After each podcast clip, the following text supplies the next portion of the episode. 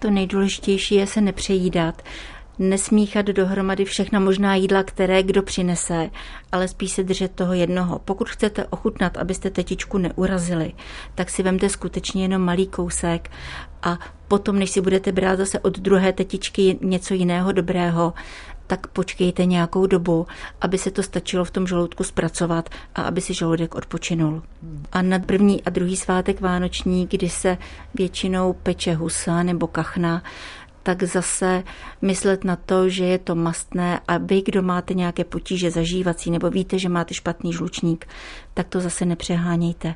Dávejte pozor na ty mastné věci, spíš si vemte jenom kousek masa a knedlíky, někomu může vadit i zelí, nafukuje ho, takže to, co jakou máte zkušenost, tak abyste ty Vánoce prožili skutečně v pohodě se svými blízkými a ne čekáním na pohotovosti, až vám píchnou nějakou injekci.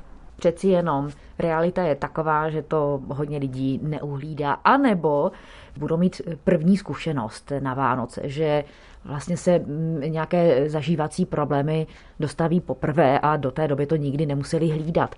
Takže co jako první pomoc, když nám začne třeba hned 25. Eh, prosince po štědrém dni, když nám začne být nedobře a čekají nás ještě další oslavy? Tady bych nasadila tvrdou dietu, to znamená čaj černý, hořký, eh, suché rohlíky, karlovarské suchary a chvíli počkat, aby ten žaludek se sklidnil. Pokud by byly velké potíže, bolelo by v pravém podžebří nebo jste byli nafouknutí, tak potom to znamená už nějaké léky, které pomohou trávit.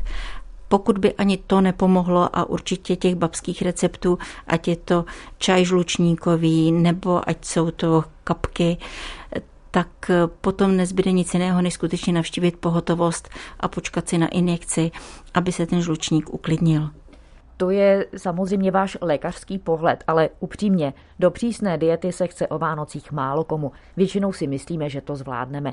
Tak jak postupovat ráno po probuzení, když víme, že nám není dobře a chtěli bychom si užít třeba ještě ten den další vánoční večeři, třeba s jinými členy rodiny. Tu přísnou dietu jsem myslela hned ze začátku ráno, když se probudíte a není vám dobře. Takže ten černý neslazený čaj, tekutiny do sebe dostat a během dopoledne většinou se to zlepší. Takže popolední k obědu si vezmete něco zase, co by nebylo příliš mastné, trošku uvidíte, jak to snesete, jak se zachová váš organismus, jestli mu to bude vyhovovat, nebude.